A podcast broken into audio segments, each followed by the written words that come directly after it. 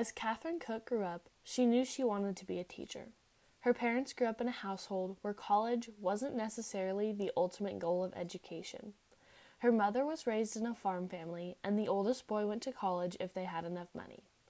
Her father was a patriot for his country and wanted to serve in World War Two. His age caused him to be sent home, where he began college and later dropped out to start a family. School was important to their family, and Cook's parents made sure their four kids would be attending college.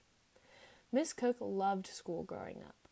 I was a good student. I mean, I wanted to excel. I- in second grade, she wrote and acted in her first play. This sparked her love for acting and writing. As high school came around, she was involved in forensics, journalism, and French club.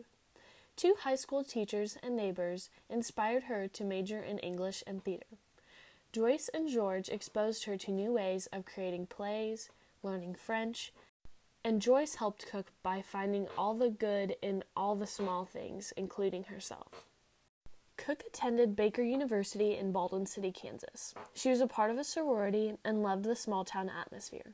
Loving the area, she taught in the Lawrence School District. After a few years of teaching in Horton, Kansas, Cook landed a job at Baldwin High School where she was, where she taught Shakespeare, mythology, theater, women's literature, and Kansas literature. Later, she was head of the musical and coached forensics. One of Miss Cook's favorite parts of teaching is when the kids are inspired to learn. It's the one where the students are most willing to learn. This year, however, caused many challenges for Cook and every teacher around the U S Schools were shut down due to COVID nineteen. In March through May, students and teachers had to adapt to a new way of learning where there was no teacher interaction in person.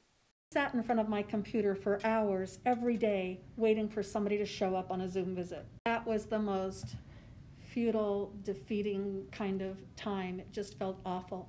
It was exhausting, and you felt like like nobody wanted you or needed you, and how did you go forward? Eventually, September rolled around, and Baldwin High School chose to learn in a hybrid style. Cook was excited for this new challenge, even though it wasn't the same. Teachers never stop learning or changing. They are always adapting to new situations. The pandemic never stopped Cook for having an optimistic mindset, and she has figured out ways to keep students safe and still learning during hard times.